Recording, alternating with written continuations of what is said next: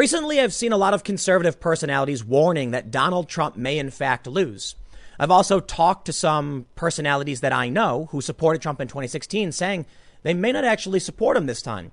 And I've been fairly bullish on a Trump landslide victory, but you know what? I could be completely wrong about this. I gotta admit, I just don't know what's gonna happen. Last night, Donald Trump held a rally. They had bragged that nearly 1 million tickets had been RSVP'd, but then only 6,200 people showed up. They had this big outdoor viewing area that had to be broken down, and now the left is mocking them. But you know what? Here we go again. The left may be falling into a false sense of security. This might be a trap. Now, there's a lot going on. One big story is that TikTok teens scammed the Donald Trump campaign. They pranked him by signing up for tickets they never wanted to use, thus causing Trump to expect a massive turnout, and no one really wanted to be there. Now, this story seemingly makes very little sense. Tickets are RSVPs. I mean, there's infinite tickets. Anybody can show up if they want to. The reality is, people just didn't want to show up. So, all you really get in the end is the Trump campaign disputing the TikTok story, resting on a press release about uh, press release of a million RSVPs, and then just creating an excuse as to why people didn't show up. Now, we don't know why people didn't show up, but online the numbers were absolutely massive. They're now reporting, I believe, 5.3, maybe even 8 million online viewers. Never mind that, there were also television viewers, so it could have been way, way more. Perhaps the campaign is correct. People were scared of the coronavirus, and they were scared of a potential for violence. The Trump campaign said that they, some of the protesters blocked one of the entrances and people couldn't get in. That's partially true, but they did also open it up uh, shortly after, according to a journalist who was on the ground.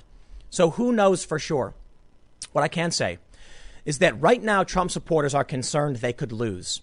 And they are warning all of all of the Trump supporters, you better be prepared to fight for this because they're going to play play they're going to use every dirty trick. At the same time, what am I seeing from the left? Mockery, hubris. They're convinced they're going to win. In fact, I tried responding to Kyle Kulinski, a progressive personality, and I just got smacked down by all of these progressives so sure of themselves that Biden absolutely could not lose. And think about that attitude and think about where we were in 2016. I've said it over and over again. Hubris will be your downfall. Now, I've been bullish on Trump landsliding, of just him sweeping through. But with this low turnout, I just don't know anymore. And I think it would be stupid to make a prediction, especially when I was wrong about 2016 and I was wrong about 2018. So whatever it is, you know what? I just don't know. I'm going to back out of making the prediction game here and just say Trump supporters are trying to ensure people show up. They didn't show up for this rally. Now they're getting more fired up and worried they could actually lose this. At the same time, we are seeing the same mistakes of 2016 from the Democrats just laughing all the way to the bank. Joe Biden's lead is too big. It's too big. It's so much bigger than Hillary Clinton's. And maybe that's true, but you should absolutely not be telling everyone you got it in the bag. Michael Moore right now is warning them saying, no, the enthusiasm gap is huge. Stop mocking this rally because these people live for Trump. And how many people are scared to show up because of cancel culture? There are a lot of reasons people may, may not have come to physically attend this rally. One progressive made a very, very great point, a high profile progressive. I'm not going to say who this is, but they said, listen, Trump was telling his supporters signing up for this campaign was a, a, show of support.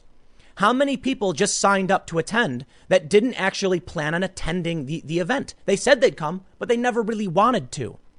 Trump just wanted that press release 1 million people, and they got it. And now they can blame Black Lives Matter and the far left as to why people didn't come.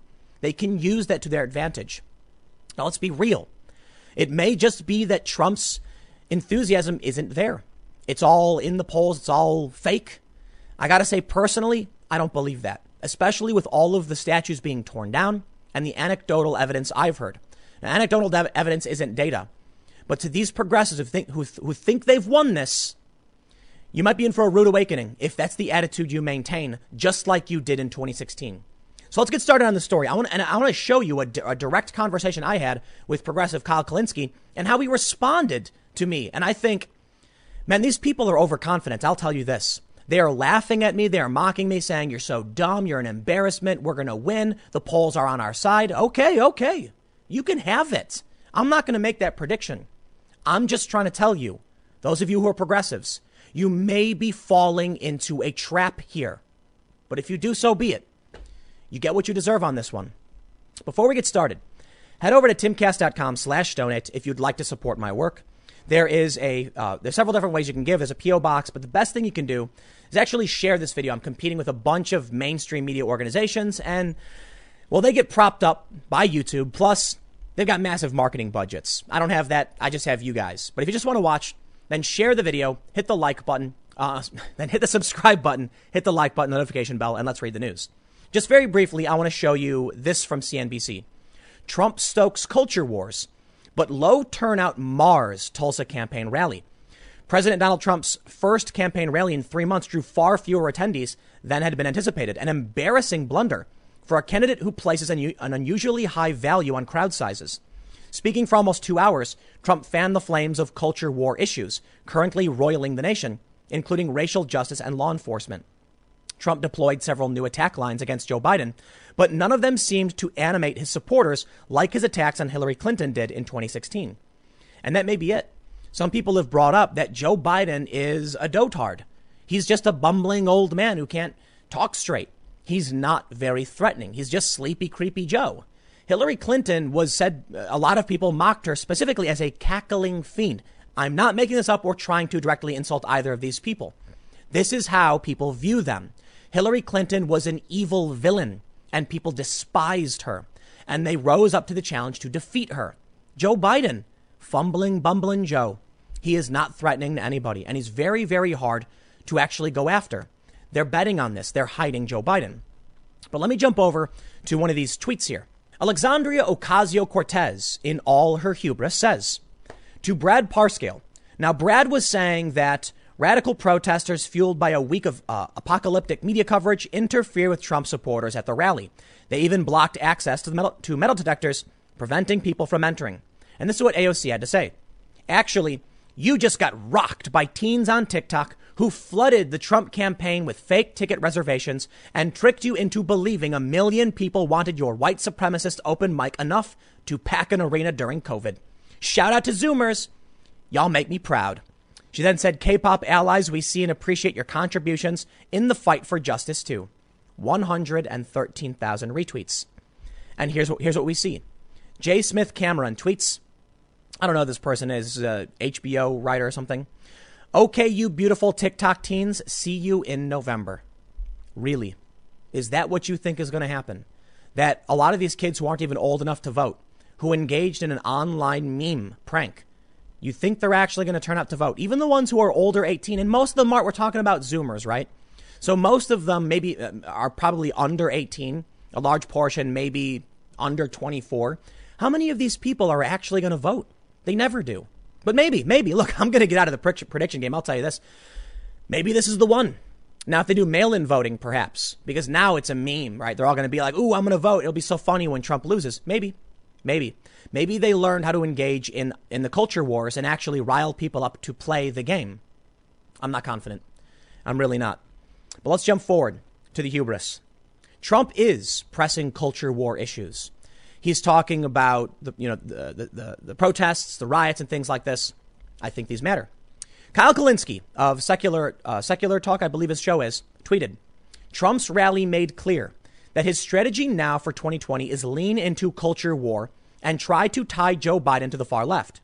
This is the worst strategy possible for him. It won't work. I humbly disagreed. But let's read a little bit more of what he says. When you still have a pandemic, 20% real unemployment, and tumultuous uprisings, you're, uh, you're complaining about statues and the fake news media being mean to you rings hollow. It's also obviously untrue that Biden is like pro Antifa or some, or some S. Embarrassing strategy. Trump hammered Hillary on corruption, NAFTA, the Iraq War, and he postured as being anti establishment.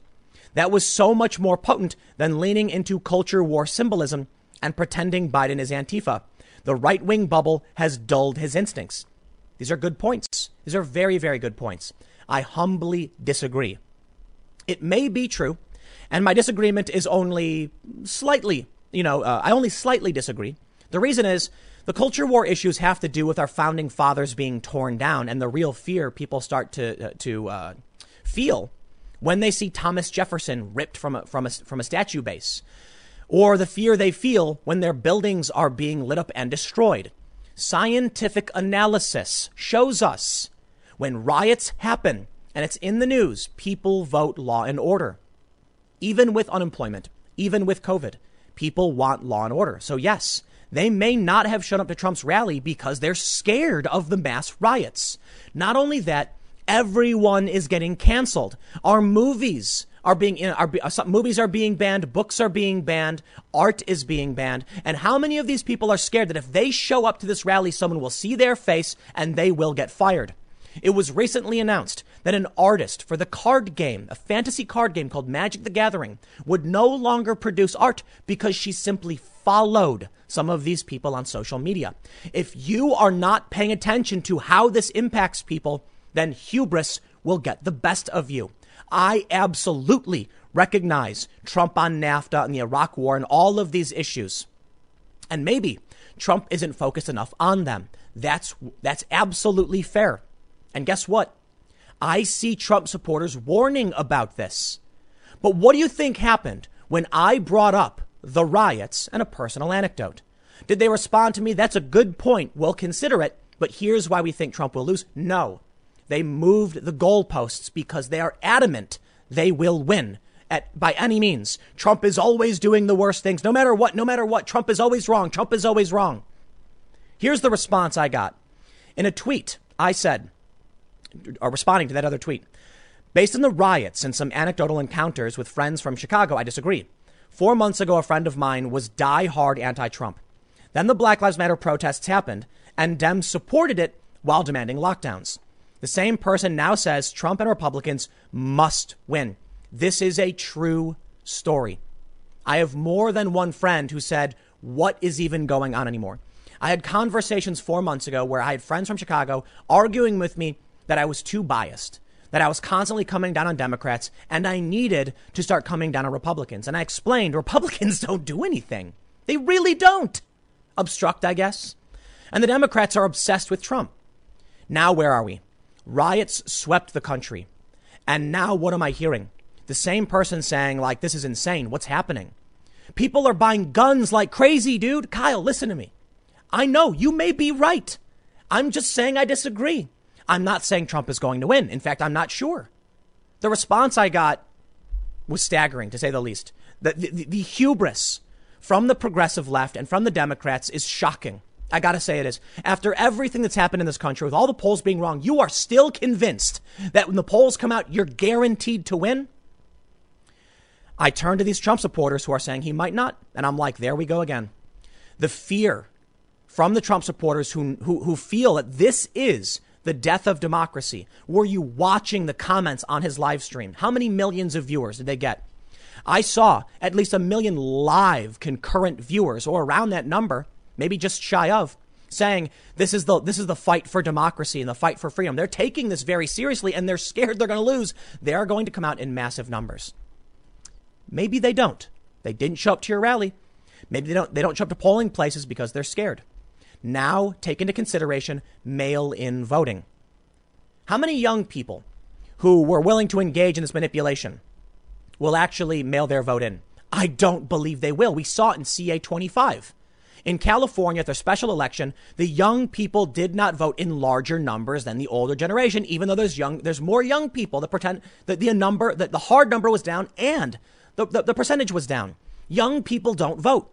Maybe it will change this time, okay? But looking at past data, I don't know.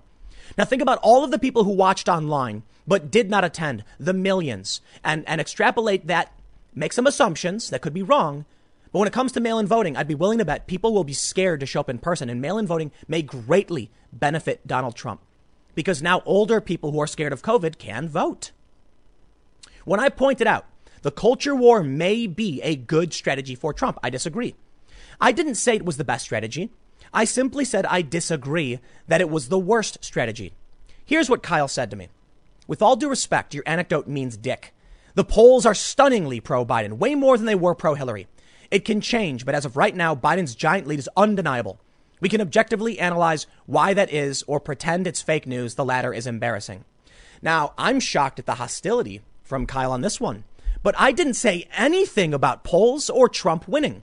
Simply that Trump has embraced the culture war for a reason. In case you haven't been paying attention, in the month of May, a record number of guns were sold. For those of you that follow my content, you will know that I recently just said straight up, I'm going 2A, baby. I'm going to get some guns. And guess what? I did.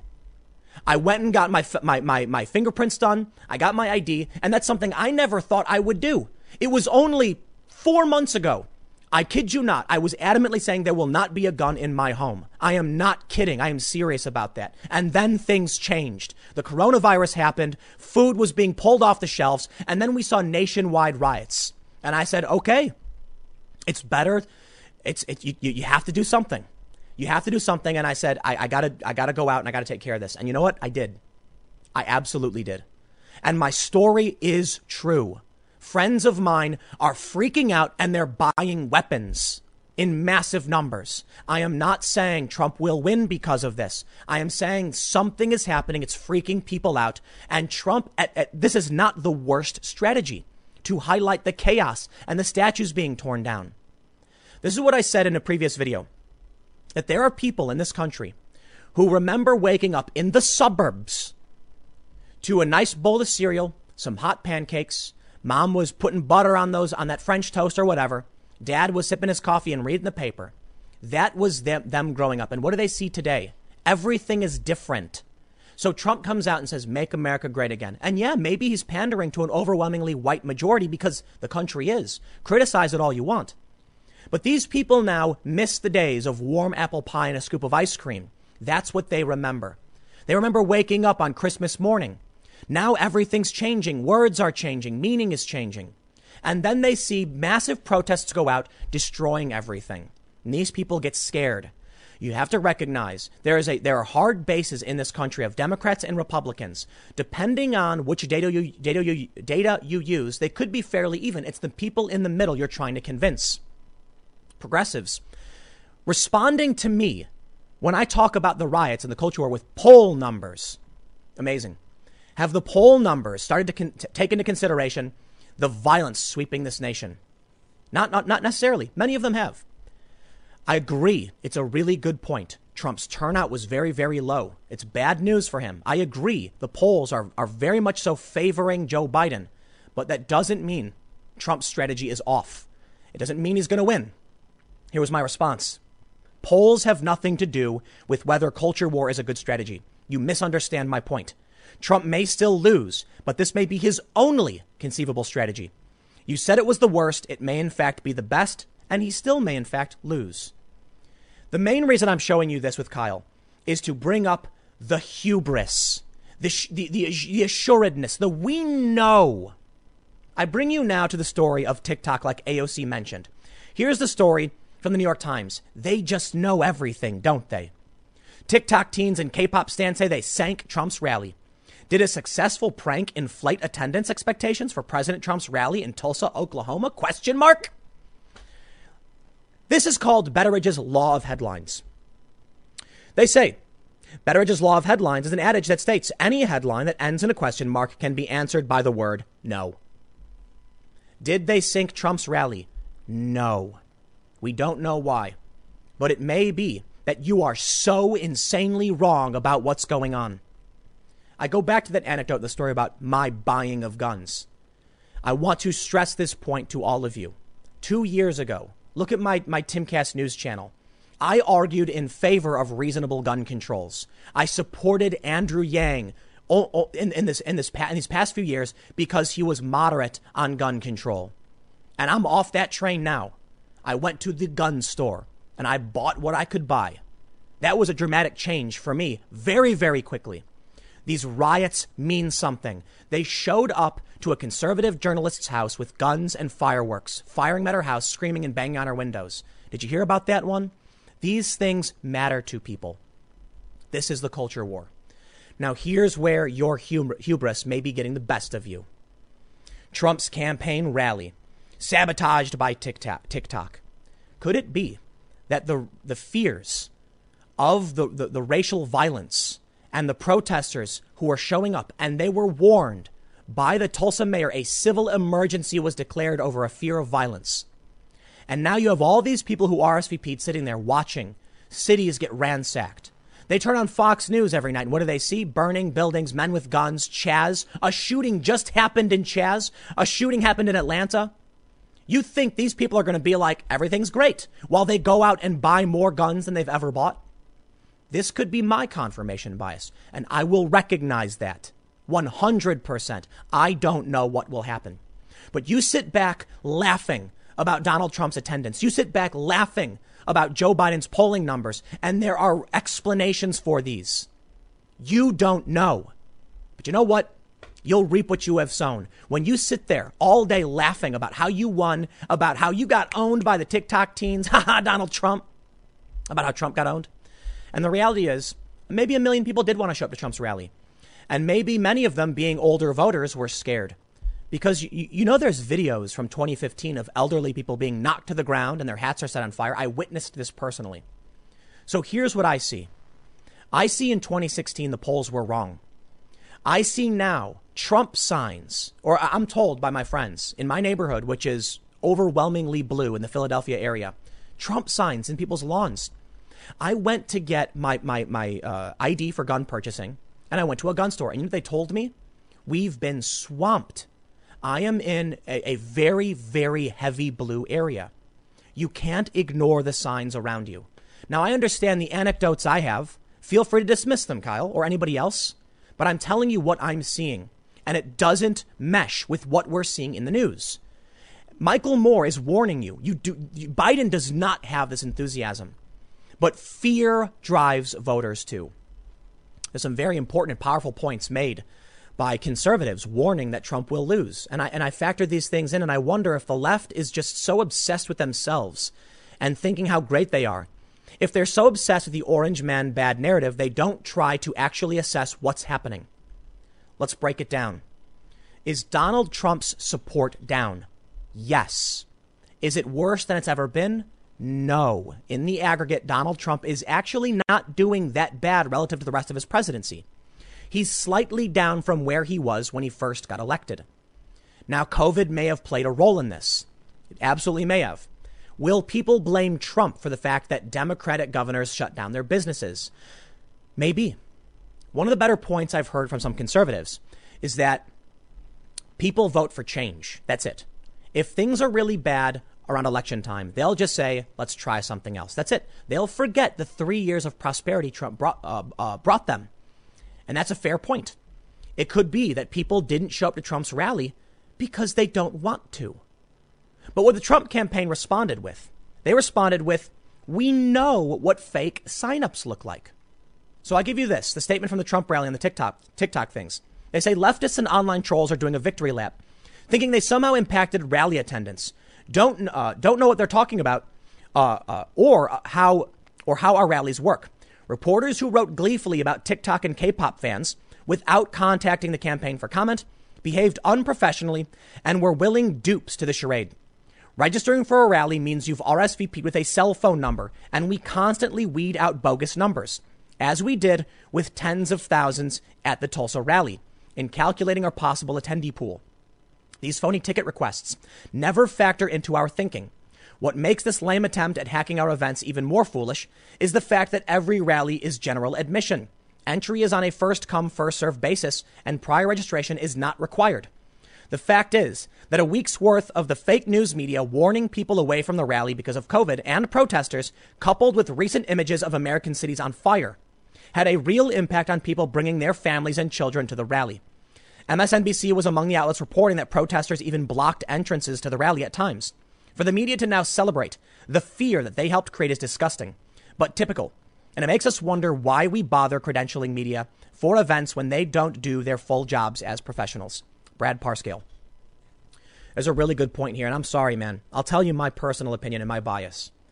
I think they are correct for the most part. For the most part. TikTok would have no impact. How many of these people really engaged in this and did it matter? I don't think so. Trump supporters RSVP'd, and this is again according to a progressive pundit. They were told that signing up for this event was a sign of your support. And then they got to announce 1 million people RSVP'd. Now they get to announce that people are really scared and don't want to show up. I think the data point that Kyle and others are ignoring is 100% gun sales. 40%, according to the Washington Free Beacon, I believe it was the Free Beacon, are first time buyers. I'm one of them. I supported Andrew Yang. I was very, very like, I'm like, Yang's the guy, man. He's like, he's the moderate guy. He's charismatic. He's not too far left on a lot of, a lot of issues. I'm pretty much off the Yang Gang train, mostly because he's out and he's done some things I'm not super happy with. But I'm, I'm, I'm, I'm nowhere near that position anymore about reasonable gun controls. Just absolutely not. I went through the process of trying to buy weapons and it changed my view. How many of these people who normally didn't think they needed a gun and went out and bought them are now not going to vote for gun control? Do you think they're going to vote for gun control? With Beto O'Rourke saying, yes, we're, ta- we're coming for your guns, working with Biden? I don't know, man. But that's at least what I see. Now, I understand Kyle Kulinski sees something different, and maybe he's right. That's the big difference between the two of us. I don't know if I'm right or wrong. I simply offer you a counterpoint. I think it may work well. Uh, it, this, this may be going in Trump's direction. I think low turnout may absolutely have been caused by the massive, the violence and COVID. How many of these people went and bought guns? You think the people who are scared of the rioters are going to go enter the fray where they're told a civil emergency, emergency has been declared because of the violence? They're going to be like, no dice. I'm not doing it. These are not, these are not young, aggressive far leftists. These are middle-aged and older folks who want to go and wave their little American flags. Now they'll buy weapons for protection, but how many of them are going to show up to confront the far left? So bring on the mail in voting, man. I think it's going to help out a lot of these older people. And let me tell you something. In the face of massive rioting throughout the country, our statues being torn down, Ulysses S. Grant, Thomas Jefferson, George Washington, my friends are telling me stories about their liberal buddies going out and buying guns, freaked out once they see the riots. In the face of all of this, Trump was still able to get 6,200 people inside that building. Joe Biden can't get in the dozens. Now, here's their bet hide Joe Biden, a neutral candidate who is dopey and non threatening. It sounds like it might work. Trump can't really go after him in the same way. Now, he can go after the corruption, he can. And maybe Trump leaning into culture war issues is a bad idea simply because corruption hasn't worked last time. But as we've seen from the data, okay, this is after MLK's assassination, there were riots. And, and there was a, a researcher actually got fired, supposedly for, for showing off the data from, from the scientists who made it. A, a scientist got fired, apparently, for tweeting this out, saying, Peaceful protests generate positive coverage. Violent riots generate negative coverage. Violent riots result in a two point swing for Republicans. Peaceful protests, a two point swing for Democrats. Based on that, and based on the polls being wrong, I think the, the Democrats are insane to have this much hubris. And I know Kyle's not really a Democrat, he's a progressive, but man, the message you should be putting out right now is we don't know. This could be bad news for Biden, it could be bad news for Trump. We just don't know. I'll wrap it up with this low turnout is meaningless. 100% meaningless. The left is dancing around laughing about TikTok and how uh, and about how nobody wants to come see Trump, and they have no idea why this is happening. They really don't. I can point to the millions of people who watched online and say they don't want to come outside, but I really just don't know. Maybe people don't like Trump anymore. His, his approval rating's gone down. His support supposedly is down. Maybe those polls are wrong.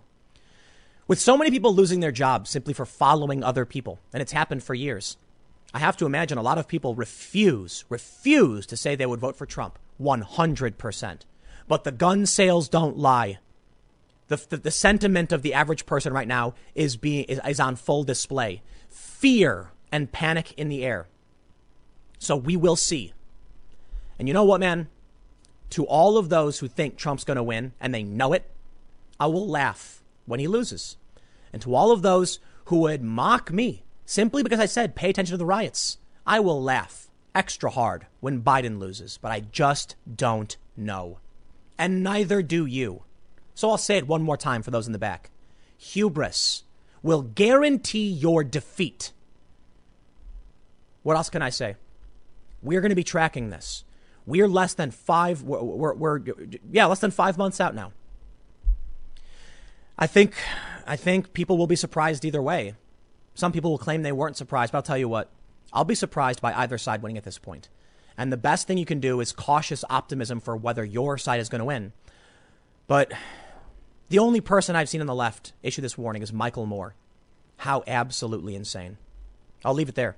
Next segment's coming up at 6 p.m. YouTube.com slash TimCastNews, and I will see you then. Last night, Donald Trump returned to the campaign trail with a massive rally. Now, if you were to look to the mainstream media, they will tell you that Trump's rally fizzled.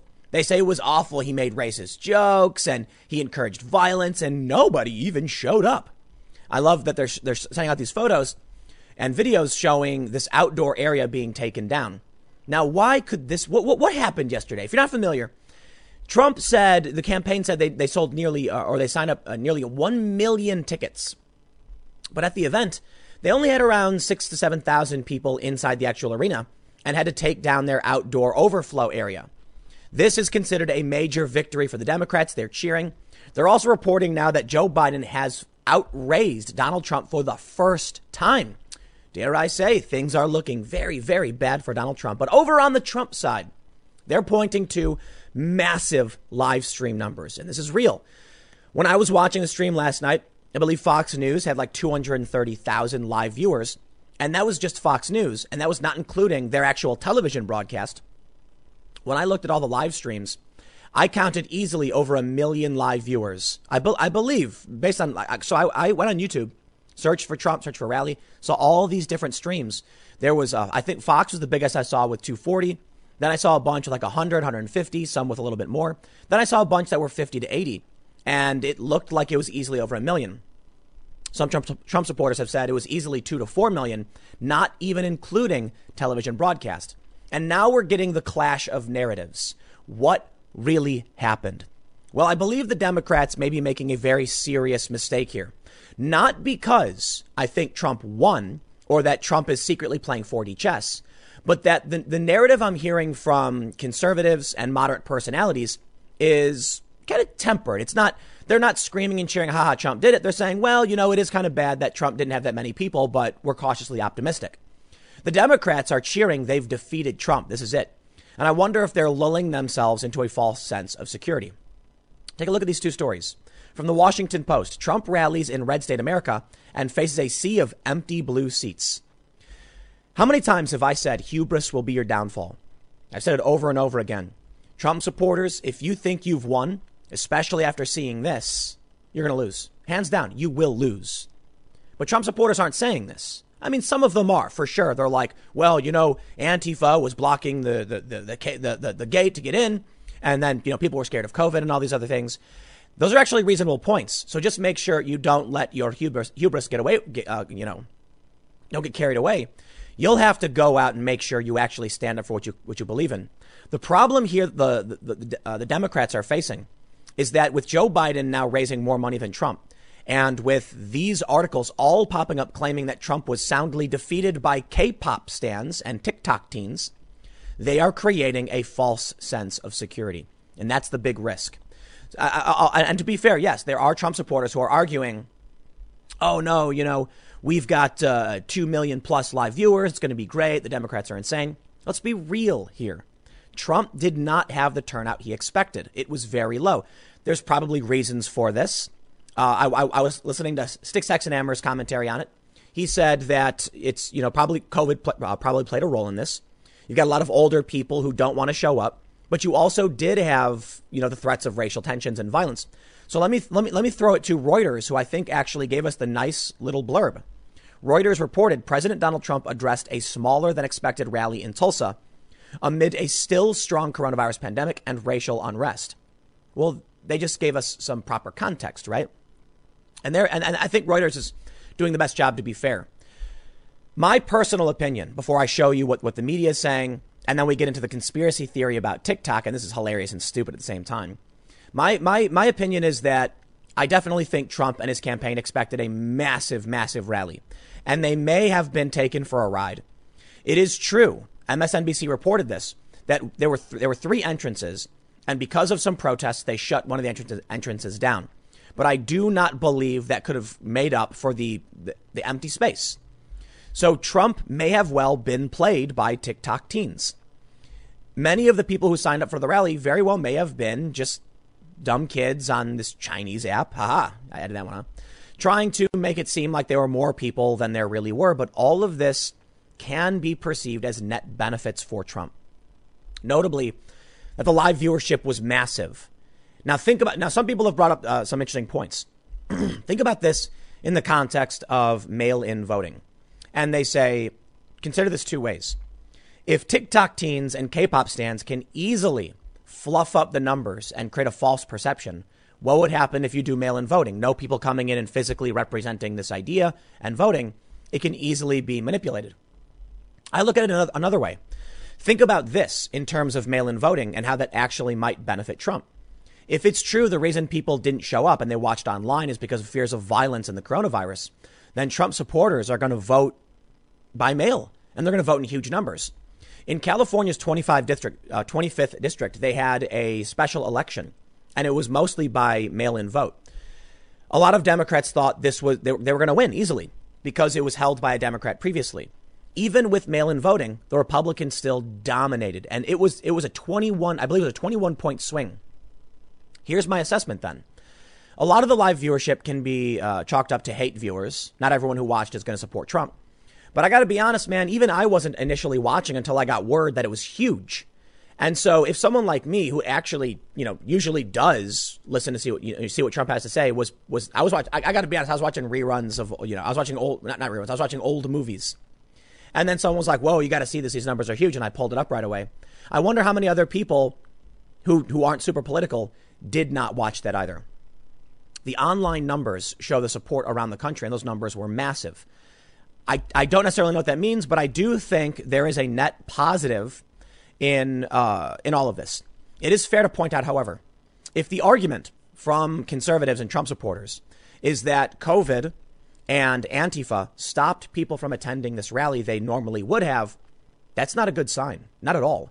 Because if, if, if, you know, I, I, saw people in, in uh, the, the Fox, I, was, I, think I was watching the Fox News uh, uh, chat.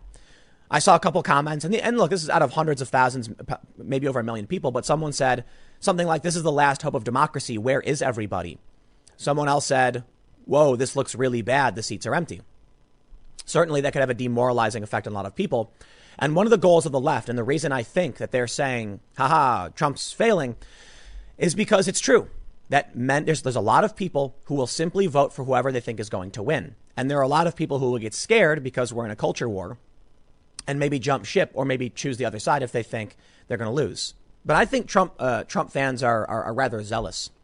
I believe a lot of these people are older, will probably show up to vote, but won't show up to rally. And you got to understand that we had 65 million votes for Hillary, 63 for Trump. Most of these people are apolitical, 100% apolitical. A lot of these people probably aren't paying attention to anything at all right now. I'll tell you what they'll pay attention to, though rioting. This is the important factor in all of this. Someone might not care whether or not Trump has a rally. They do care if someone shows up and burns down the store next, you know, where they go get their groceries. They'll care if a brick is thrown through the window of their local bank. These aren't political issues. This is what is happening to my town. In South Philly, a bunch of people showed up to defend a Christopher Columbus statue. I doubt these guys were overtly political. In fact, Philly's 82% Democrat based on 2016 uh, results. How many of these guys just don't really know or care and just heard a bunch of crazy lefties were showing up to destroy stuff, and so they came out? The violence over the past couple of weeks that have that has continued. It's not over. It's not stopped. Okay, the media isn't covering it. It's not as bad as it was. But in Portland, there's reports now that that that, that uh, riot police have every night for the past month been clearing out protesters who are desperately trying to set up one of their own autonomous zones. We've seen protests in many other parts of the country. Regular people are seeing this. They're seeing statues torn down. This is not politics. Okay? So when they come out and try and say things like Trump has a small crowd, it was xenophobic, and thousands of empty chairs, and he failed, and they're all laughing and they come out with stories like this. They pranked Trump. They're just patting themselves on the back and not really paying attention to the real risks going on. I've never been one to be a hardcore Trump 4D chess person. A lot of people like to say, you know, oh, oh, Trump's always got an ace up his sleeve. It's always 4D chess. Nah, look, maybe Trump is playing chess and they're playing checkers. The 4D chess goes a little bit far for my tastes. All that really means is that Trump has multiple pieces on the board that do different things, and he's considering what they do, Trump and his campaign. And the other side is just orange man bad or not. So when they see this, this rally gets really low numbers and they see the story about TikTok teens, they all start laughing and hooting, thinking that no one supports Trump. In fact, Ocasio Cortez, I don't know if they have the tweet from her in here, but she actually tweeted out that in, in response, I think, to Brad Parscale, who said, I don't, I don't know if they have the tweet from AOC in here. Brad Parscale said something like Antifa blocked the entrance. She said, no, you just overestimated how many people wanted to hear, you know, white, a white supremacist rally or something like that. Apparently, AOC isn't familiar with live streams because apparently millions, uh, uh, over a million at least, plus TV, it's in the millions for sure. Millions of people wanted to see this. Other people, lefty journalists I saw said, hey man, calm down. You got to be fair. We've seen large political rallies and RNC and DNC with similar numbers to what Trump pulled in. So this, this is huge considering there's a pandemic going on. But I think when, when, they're when they've convinced themselves that Trump has no support, it's the same thing that happened in 2016. Nobody thought he would win. How many people didn't show up because of it? Now, the report is that I think Joe Biden raised a few million dollars more than Trump in the month of May, and they're all hooting and cheering and laughing. They're saying Trump's campaign is collapsing. They're saying his support is dwindling. He's being abandoned by his base.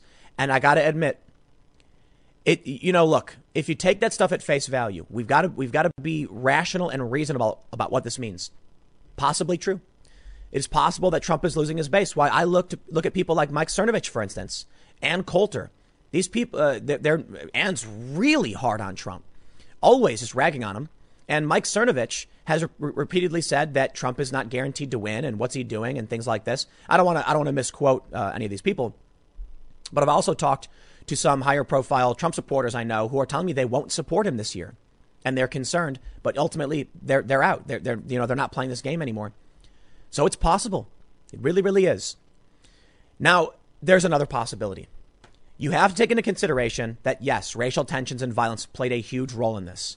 It's possible that the reason that Trump sold so many tickets, I say sold, but signed up, is because of a viral meme among, you know, this Chinese app, which, you know, gives Trump an excuse. Trump can easily come out and say, you know, we had threats of Antifa and we had the coronavirus, and then we had these people who jammed up the whole process and made it so that our, our supporters couldn't even get in. And, and that was a Chinese app, and you give them an excuse. But none of that matters. None of that matters. I hate to do this, but I have to do it. That's why I want to mention the surface level stuff first. Very well, maybe Trump is losing. Let's just be honest about this. You can't go out there and think you're always going to win because you look, there were a lot of people who knew Trump was going to win in 2016. They were confident, they were hardcore supporters. But come on, everybody thought he was going to lose. If you think now that he's got this in the bag, I'm sorry, man. Trump won a few states by only a, f- a few thousand votes. My, I could be wrong about this, but I believe Bernie Sanders beat Hillary Clinton in Michigan in the primary in 2016. Joe Biden crushed Bernie Sanders in Michigan, and the Bernie supporters were shocked. They didn't realize that one of the reasons that Hillary Clinton lost was because of how much people hated her. Now, Joe Biden, why did they choose him?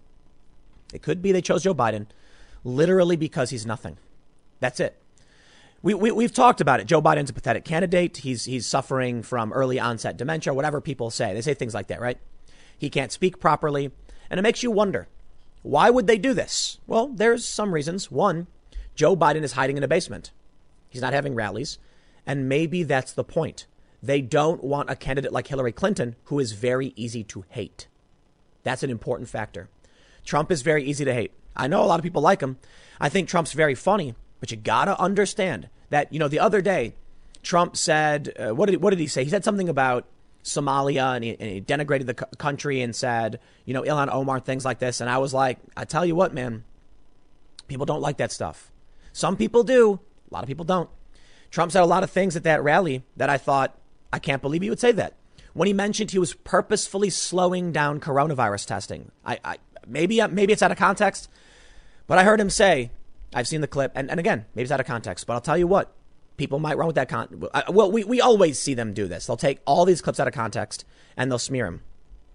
It's entirely possible that uh, Trump is in trouble because Joe Biden, as a neutral candidate that no one really knows and is kept hidden, won't have the hatred Hillary Clinton had. And they're just hoping that Biden gets a few thousand more votes than Trump in some states. But now let's be fair and throw to the other side. I really had to do that because this next one, I actually lean towards. Somebody sent me this The Art of War, Sun Tzu. How did Donald Trump win in 2016? I don't know. I know that he was anti PC. I know that he was a populist. But everyone said he was going to lose. They said he was incompetent. He was a, a braggart. And he had every reason to fail. He was gaffing after gaff, and it was all a mistake. Yet all of those mistakes got him massive press attention. And all of those mistakes saved him billions in what, he, what a normal candidate would have spent in campaign finance. And it brings me now to this passage someone sent to me on Twitter Sun Tzu's Art of War. This person write, uh, writes I, re- I recently reread Sun Tzu's Art of War. Most of us don't have that much use for instructions on the five ways to attack an enemy encampment with fire, proper placement of chariots, or the nitty gritty of river warfare. But the book's advice on strategy is so famous, it's become a cliche. Here are my notes, organized by what I felt to be the biggest takeaway principles subjects. It is the first line here, which may suggest that Trump's campaign has been strategic this whole time. Not that they're playing 4D chess, but they're at least playing chess. Check this out. All warfare is based on deception. Hence, when able to attack, we must seem unable. When using our forces, we must seem inactive. When we are near, we must make the enemy believe we are far away. When far away, we must make him believe we are near. Hold out baits to entice the enemy, feign disorder, and crush him. Interesting. Does Sun Tzu's strategy and ideas, does that relate to modern politicking? I don't know. But it's an interesting idea, and I'm seeing this spread around. Trump's, the perception of Trump's disarray is potentially an advantage. I don't believe that Trump is actually uh, uh, floundering or confused or flopping around like a lunatic. I think that there are certain things that he's failed on because he's not perfect and he's fa- he's fight- he's fighting a political battle. But you look at this and you look at the rally, and now they're all laughing.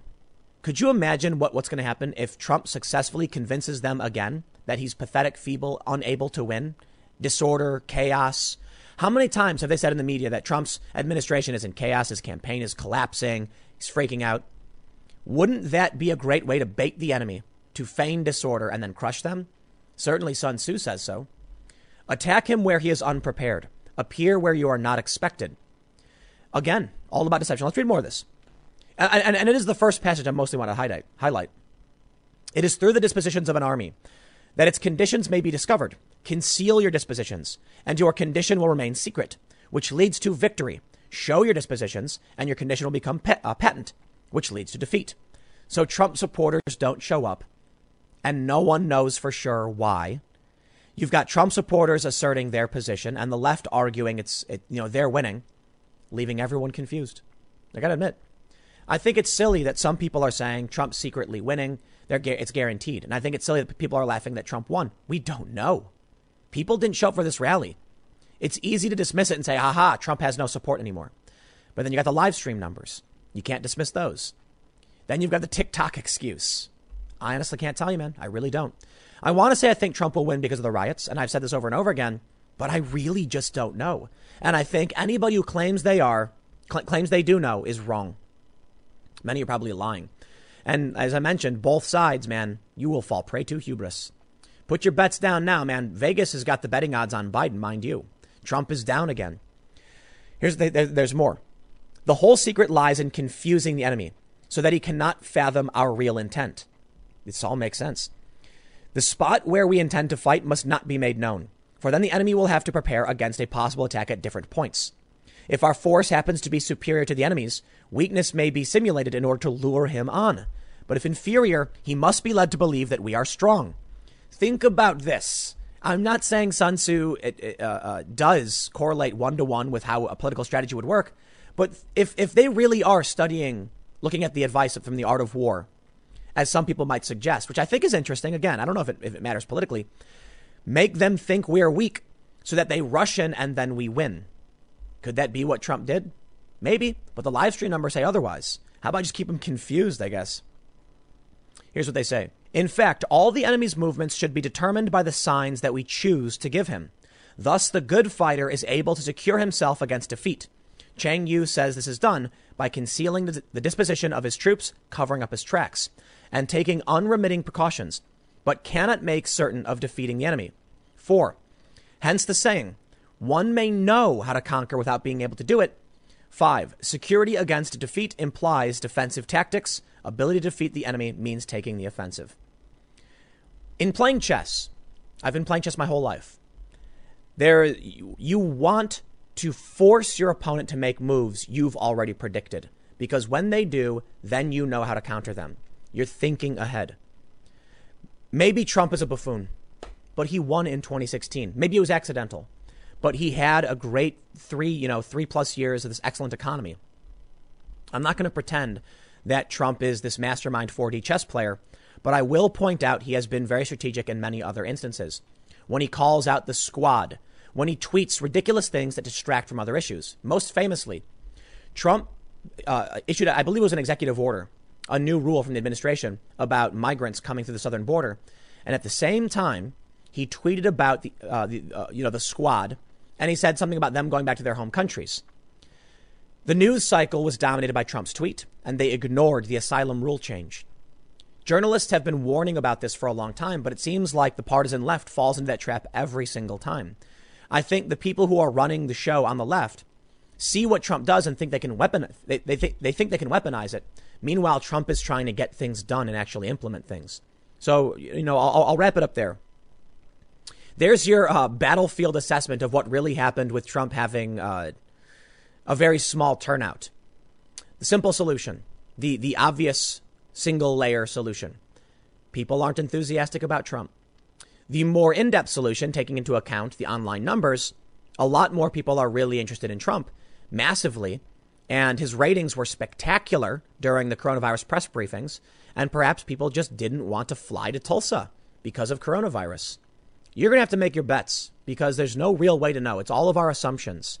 I don't know what's going to happen come November, but I can tell you one thing. If you don't like Trump, if you like Trump, if whichever one, if you think you've won, you will lose. Stick around. Next segment's coming up at 1 p.m., and I'll see you all then. The kids playing make believe in Seattle's autonomous zone just got splashed in the face with some cold water for a pretty harsh wake up call. The other day, we heard that there were two shootings. One person died. I don't know what the update is on the other person, but they were reported to have life threatening injuries and were in critical condition. A video has now surfaced after being post, uh, posted by Raz Simone. You may know him because they, uh, this is the guy they were calling the warlord. Now, to give him some credit, apparently uh, he gave an interview where he actually said some non super far left things. However, he tweeted this Medics refused to help, even after people in the chop begged. They let our bro bleed out for 30 minutes till he died. F politics, F your corrupt system. What did you think was going to happen? You idiots. You're running around with guns? Go watch Fight Club. What did you think was going to happen? You think these people are going to come in to your autonomous zone where there's no police, where you've taken over the department, they can't get in. You, you have armed ideological guards and somebody just got shot and killed and you say, I want you coming inside now. They're going to be like, no. And guess what happens? Your bro's going to bleed out. I'm sorry. I'm sorry, man. I don't, I don't like that these people lost this. This guy lost his life. This is horrifying, man. But these kids didn't realize that the stupid game they were playing was for keeps. And it's only getting worse. The wake up call to a lot of these kids is starting to happen in Atlanta, in, in Atlanta, near the Wendy's. A young woman took a shot through the leg because these people don't know what they're doing. And there's nothing that makes me angrier than people who do not respect the real danger of this world. Perhaps it's because, as you know, I grew up on the south side of Chicago. But for the past decade, I have covered civil unrest. And I, I would consider to say I, I would consider it as like low level conflict and crisis. The reason I say low level is I definitely don't want to make the claim that I'm a war reporter or anything like that. You know, there are some legit journalists who have gone into some really insane areas, active gunfire with actual combatants. No, I've done civil unrest, right? I, I was in Egypt during the revolution. I was in Venezuela. So I've been in very dangerous places, but this is all more so the, the preliminary steps that lead to things that could be a civil war. But, you know, for the most part, the closest I think I've ever been was Ukraine at the start of their separatist kind of movement. But I've been in, uh, uh I, I think, you know, for me, what helped me in that career, because for, for, the most part, I don't, I don't do that anymore, as, as you know. I now just, you know, basically complain on the internet, as it were. But I grew up in Chiraq, man. Not the worst part of Chicago, but on the south side where it was fairly dangerous. A lot of gang activity and a lot of people a lot of people died. Drugs, guns. I know exactly what this video is. These kids, they don't know what they're doing, man. They are children of privilege. Uh, and I mean it. I love that word, privilege, right? I don't know a whole lot about Raz Simone, but I heard he's privileged. I don't know, and I mean wealth, okay? I'm not talking about race.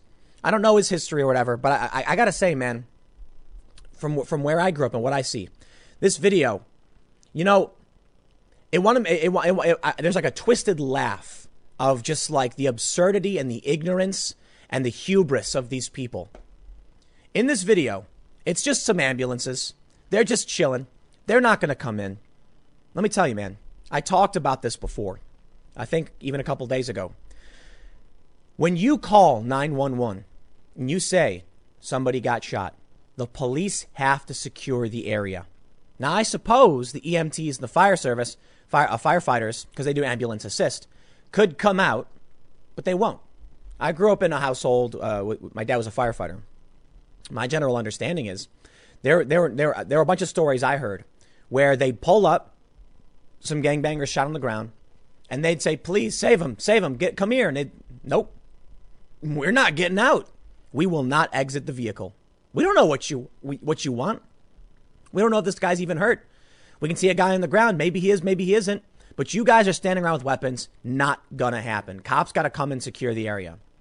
One story I heard, they, they, they end, uh, ended up running away, and then the EMTs came out. Turns out the guy was hurt. They saved his life.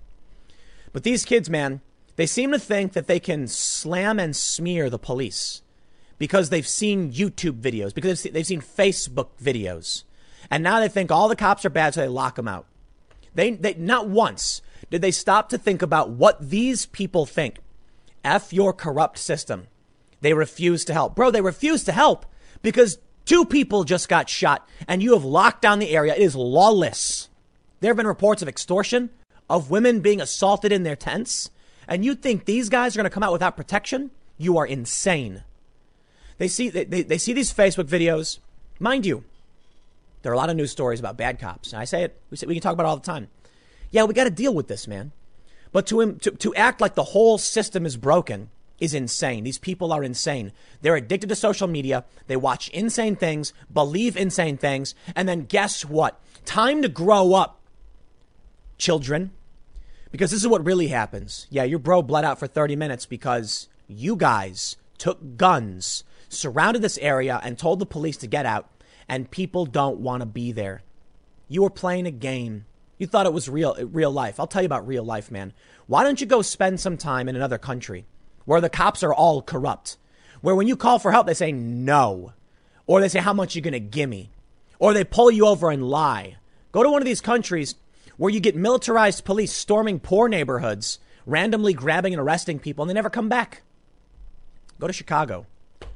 Man, I, will tell you what, I've got friends that, that preach all this progressive stuff. And I'll talk to him on Facebook. And, also, and, and we'll have a discussion. I'm not, I'm not a debater. It's not really what I do. But uh, we'll have a discussion. And it, it, it always ends at one point. When they talk about police brutality and all this stuff, I say, okay, tell you what. How about I fly down to Chicago? and you and me, we'll, we'll go take a walk down my old neighborhood. Gone. They just don't respond. You know why? Because they want a virtue signal, but they know how bad these neighborhoods can actually get. And they know what it would be like if they went to an area with high crime and no cops. So they don't want to come down to where I grew up, see what I saw. It's changed, to be honest. The area I grew up in is very gentrified. I, uh, or, or I, I shouldn't say very gentrified, but it's changed for sure. And it may have something to do with the city going and raising low income housing. I, I, it's gone.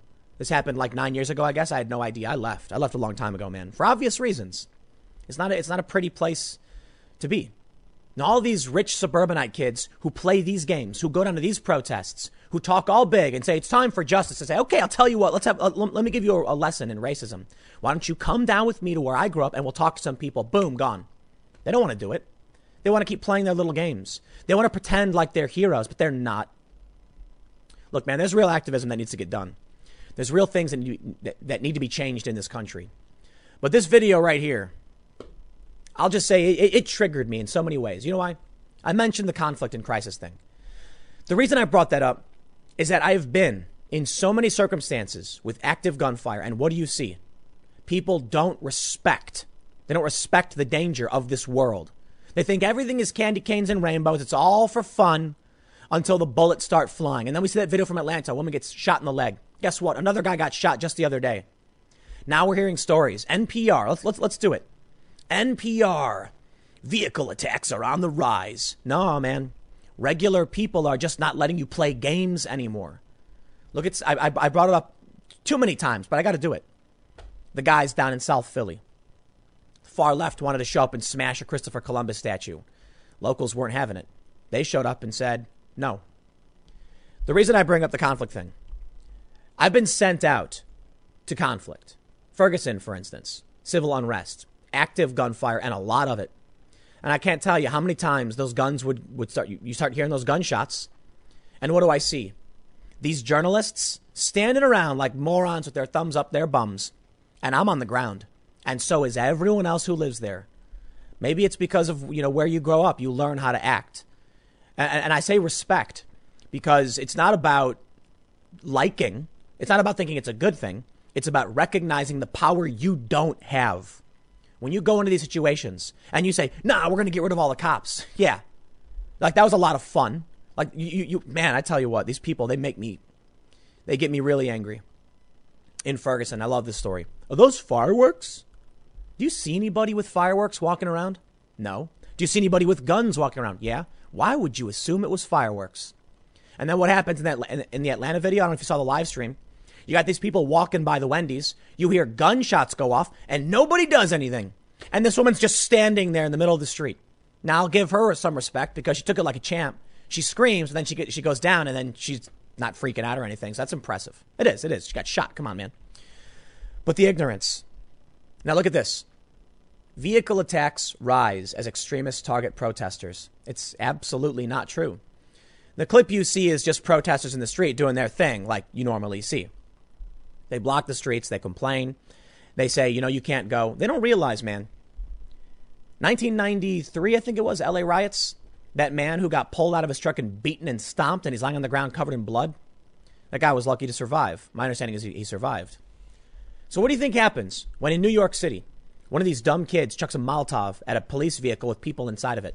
You think the cops are going to sit around and wait to find out whether or not you're the same as them?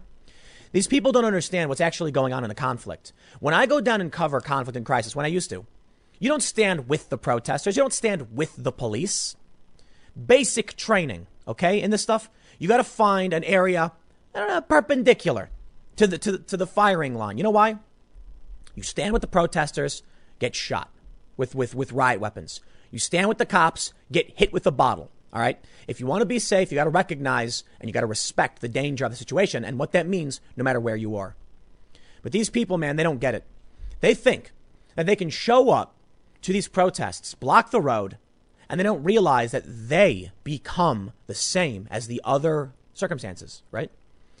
They don't understand that when a, when a, when a protest is happening and one bottle goes flying, the police aren't going to be like, I wonder who threw that bottle. Everyone else must be okay. No, they're going, people are throwing bottles. We don't know who it is. Protect yourselves. These protesters seem to think if one person throws a rock, I'm okay. No, no. It's a, it's a group of people. When you enter that group of people, no matter what you are, a journalist or otherwise, you are a part of that group. That doesn't mean you should be held criminally responsible or anything, but it means if you gather the group of people, you block the street, you take over a part of Seattle, no one's going to think you didn't do anything. They're going to say, you're part of the avalanche, man. So when the cops see a couple bottles go flying, all they know is the crowd has gone too far. And yeah, it's unfortunate that one person can set that off, and they do. They take advantage of this. I've seen it. You get these Antifa types wearing all black. They'll go into the middle of a peaceful protest. They'll crouch down. They'll throw a rock. The cops, what are they supposed to do? Well, this crowd just threw a rock, but I'm, I'm, I'm sure most of the people here are not the ones who want to hurt us. Take a look at, at, at what's going on with these vehicles now. These kids are getting a, a, a cold, cold wake up call. Somebody's in their car. You surround their car, banging on it, yelling. We've seen the videos, man. They start punching people, they flip the vehicle, they torch it. It doesn't matter if you think you're right or not. It matters if the person is scared and they're driving a car and they will hit you.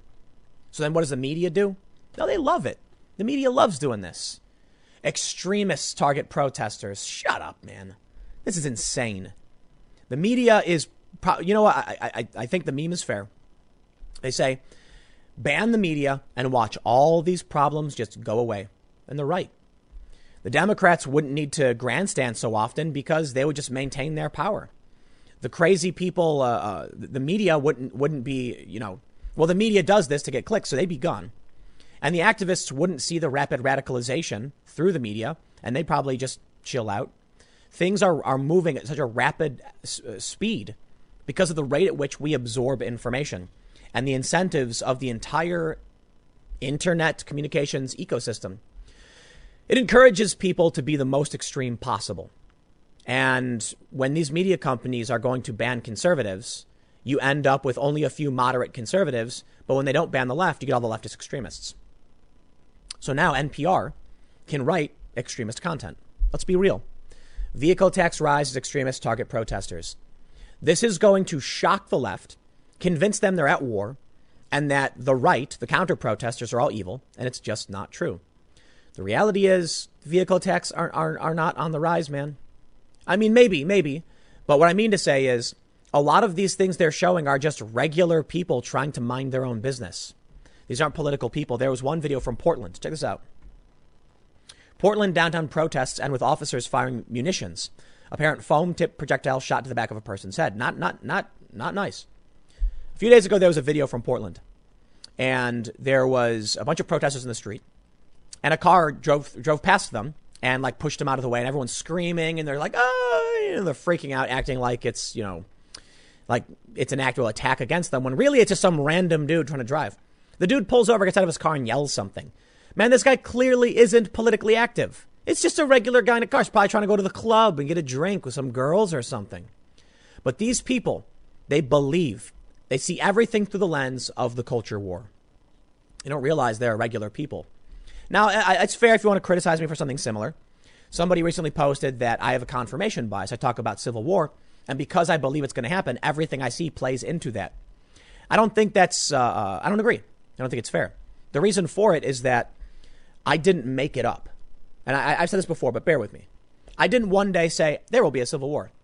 No, I saw an article from a, a major mainstream publication, I think it was New York Mag, saying we're, we're dangerously close to civil war. And I said, wow, that's crazy. Check this out. They're saying civil war. I then see, you know, Bill Maher, Dave Chappelle, and many other high profile personalities say the same thing. It's not me coming out and saying it's going to happen. It's a cultural issue from high profile individuals. Now, of course, I contribute to it when I bring it up and talk about my opinions. That's fair. Criticize me 100%. But I think it's, I think, you know, we're, we're, we're on the precipice, man. Bill Barr just fired some, some, uh, the Southern District of, of New York, uh, U.S. attorney. They're accusing him of, uh, uh of trying to, you know, there's another investigation being launched from the highest levels. It's happening. I, I'm not here to talk about all that stuff, though. I'm here to talk about the protesters and the hard lessons they're learning. And what I'm trying to get at is that these people, everything they see contributes to their view that they are under attack. And NPR writes it up. The police are not hunting you down. The police are coming out because protesters just ransacked a bunch of buildings over the past few weeks, and the protests haven't stopped. They say they're targeting us. They don't, they don't know. Mm, they're suppressing our speech. They don't like us. They're racist. No, they're just cops following protocol. You can criticize that. I think that's fair. We can talk about reform. That's fair too. But then you look at the car thing, and that's the perfect storm. Some regular people are driving home from work. They get stopped by a bunch of protesters. They honk. They have no idea what it is, and so they idle. They just you know you know creep at like a mile an hour and slowly move through the crowd. The crowd starts banging on the on the doors, shattering uh, glass and, win- and you know the, the windows. So what do the people in the car do? They freak out and they hit the gas, and boom, people go flying. What does the media write? Right wing extremists plows through crowds. Because everything they see is from that perspective, not realizing most people just don't know. Don't know or don't care. There's the cold wake up call for these people, man. So I grew up in a household with, uh, with the fire. My, my, my dad was a firefighter. And I want you to think about something for a second, Raz, and the people at the Chaz. When you're mad that these people won't come into to your uh, occupation, whatever you want to call it, you know, these guys probably got kids. There's probably people who depend on them more than you do. So these guys are sitting in their truck and they make a choice. I want to save lives. That's why I do this job, right? That's what they're thinking. But guess what? First of all, these people aren't going to take unnecessary risks. If they can't get in safely to help, why would they bother? When the cops showed up, protesters blocked them. And then people started yelling, they're gone, they're gone, the guys are gone already. All right. Well, if you're not going to let the cops in, these guys were right. More importantly, I'll tell you what. You place an injured man lying on that ground, and then you place this guy, this EMT, you place his son 20 feet in the other direction in a chaotic situation. I can guarantee you which way that man's going to run.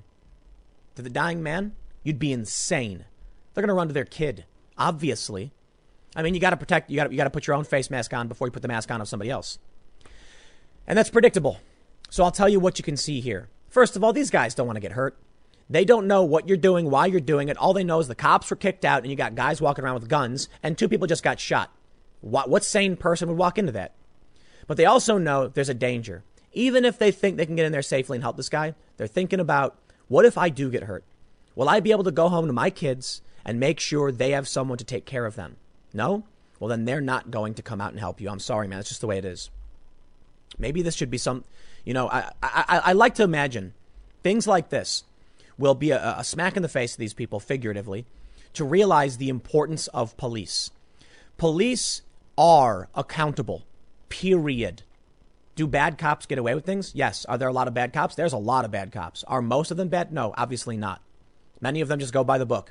Do we have problems with police training and procedure? I definitely think so.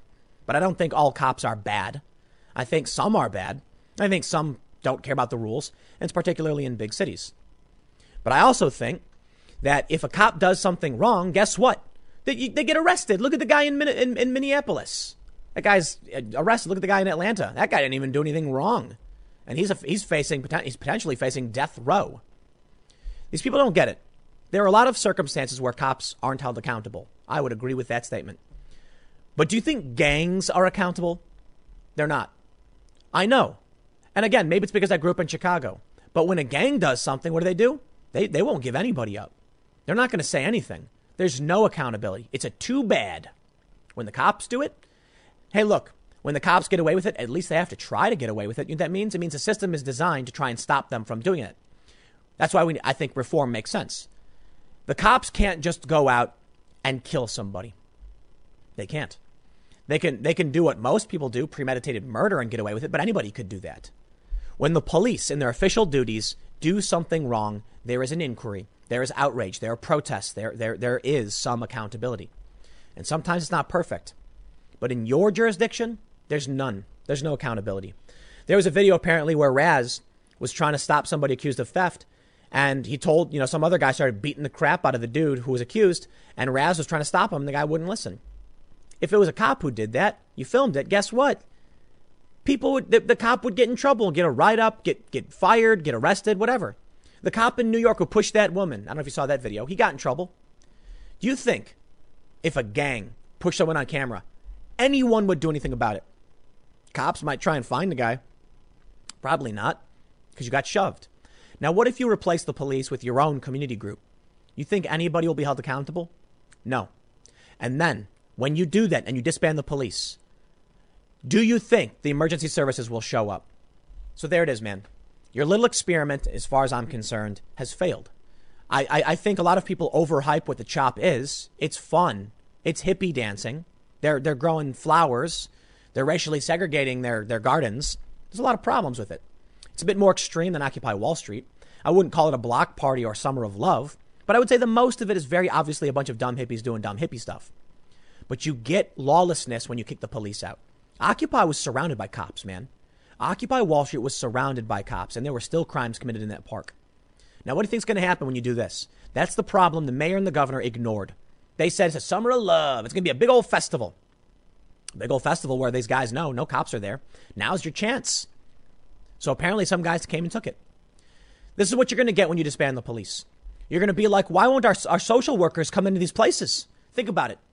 You, you, you, get, you get a phone call for your, for your social worker because, you know, some guy's sick. Uh, some guy's acting crazy. Social worker pulls up, says, Nah, I'm not getting out of my car right here. Sorry. Bye. Leaves. So guess what's going to happen? Yeah, you'll call your social worker, and then the police will have to come to assist to secure the area.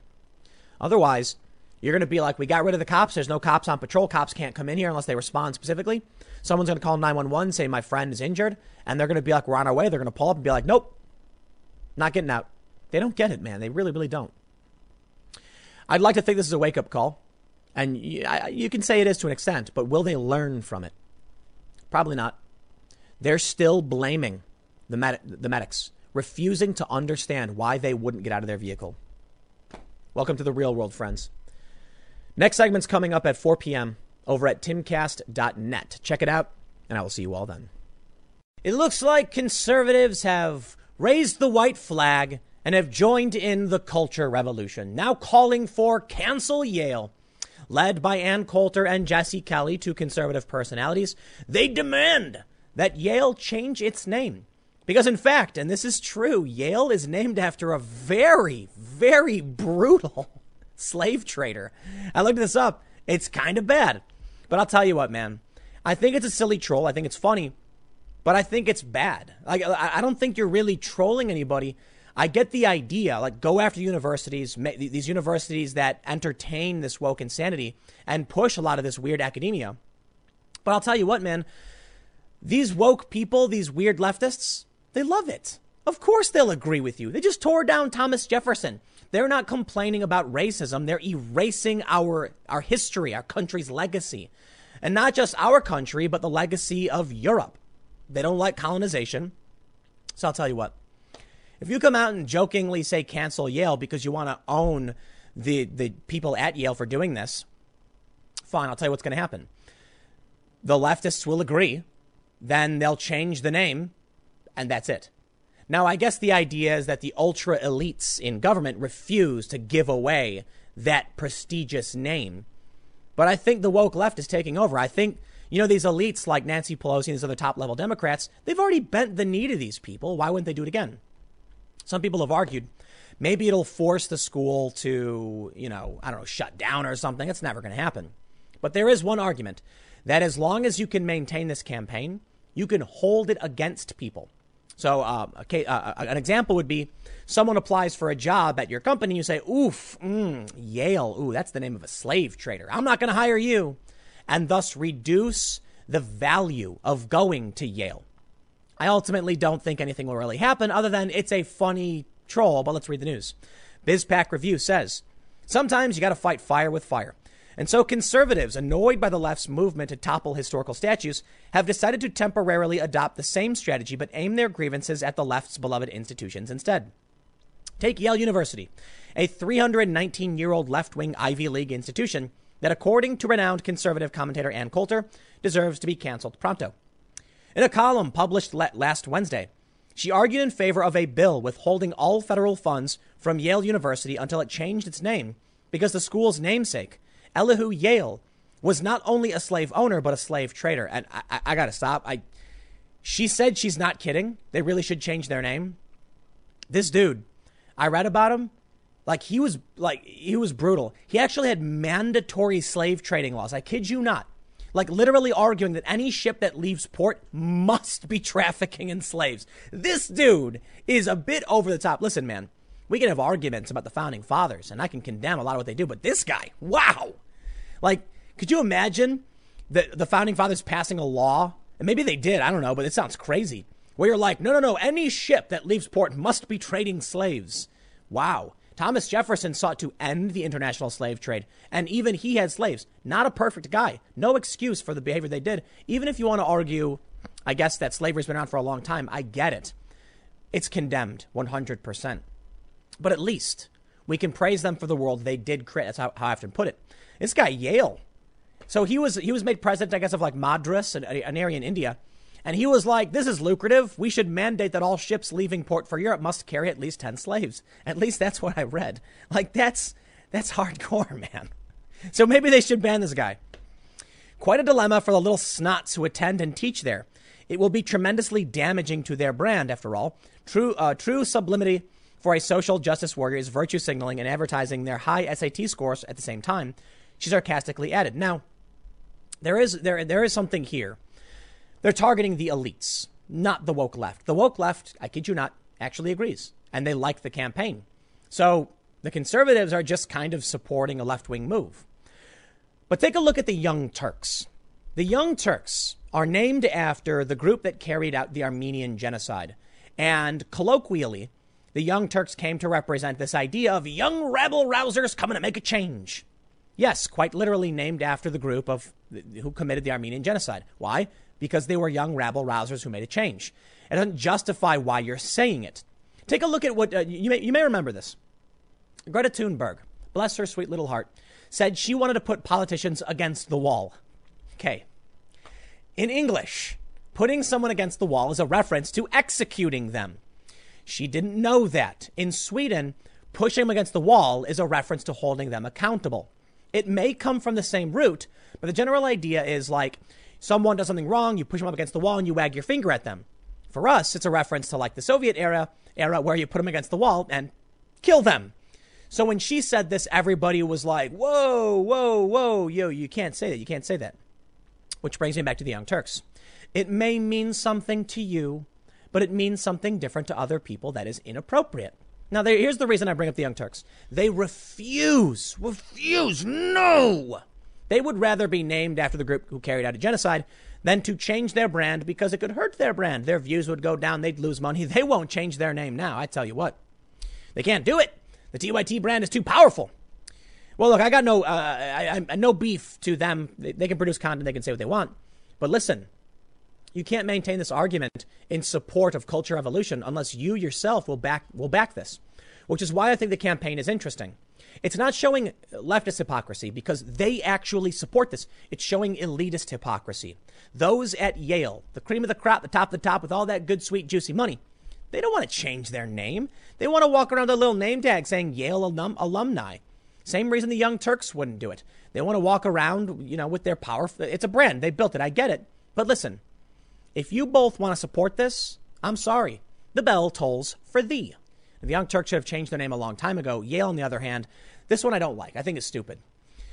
Look, the left wants to erase legacy, and they'll erase anyone's.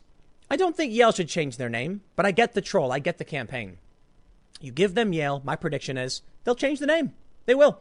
And a lot of older people will, will be uh, begrudgingly, uh, they'll, they'll begrudgingly accept it but the, these, these older people don't care about you. They don't care about history. They don't care about their own legacy. They care about themselves. So they'll gladly bend the knee like we saw them literally do. Nancy Pelosi and Schumer and them, they went and bent the knee in the Capitol building or whatever, or in one of the Senate, one of the House, you know, Capitol buildings. I don't know which building they were in. They bent the knee to the woke outrage. So yeah, they will. Yale will change their name. All the Ivy Leagues will change their name. Whatever. They don't care. Or they'll add something to it. You know, I, I really do think they, they won't change the name, however. And I really do think that nothing will ever uh, get them. You're not going to win. Right? They, they cheat. We know they cheat. They cheat. You're not going to win. I get the joke.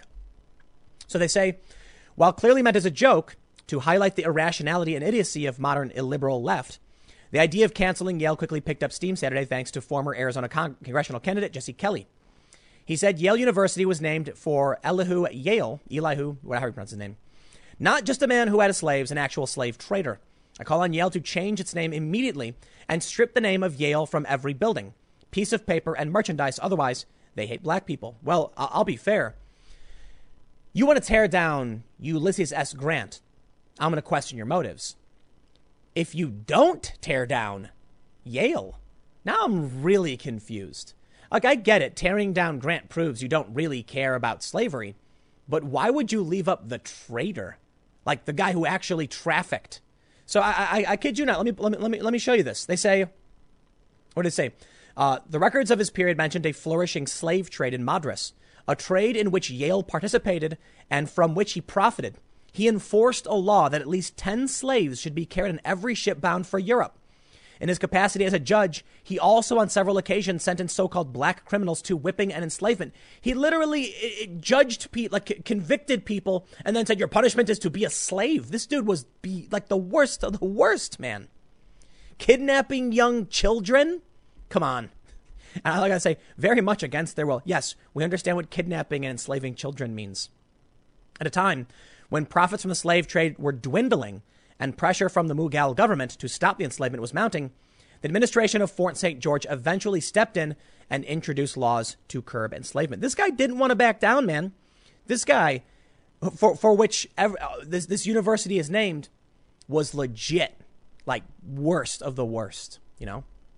So they go on to mention that there's actually leftists who agree, right? They say there are hundreds, if not thousands more just like this. But as noted earlier, some left wingers actually agreed with the call to cancel Yale, thus proving that at least they're consistent in their irrational beliefs. No, no, no, no, no. Hold on. They're not consistent. Not at all, okay? Some of these people are consistent somewhat. They tore down Grant. Not consistent at all. That's the guy who defeated the Confederates. They're only calling for this to be taken down because conservatives did? I'm sorry. Not consistent at all. However, this guy says there, there's a very strong case to cancel Yale. George H.W. Bush, George W. Bush, Prescott Bush, Cheney, Clinton, Clinton, Ford, Alito, Kavanaugh, Ashcroft, Danforth, Klobuchar, Lieberman, Sasse, Calhoun. You get the point. So I'll tell you what. Let me, let me throw some shade right in the face of uh, John Oliver, who in 2017 mocked Trump for predicting the removal of Washington and Jefferson statues. That happened. Man, do these people ever get tired of being wrong? I think the answer is no. They're wrong all the time. That's just what they are. They're wrong. They were wrong then, they're wrong now, and no one will take down Yale's name. The cultural elites, they, they, they, they're in control. It's never going to happen.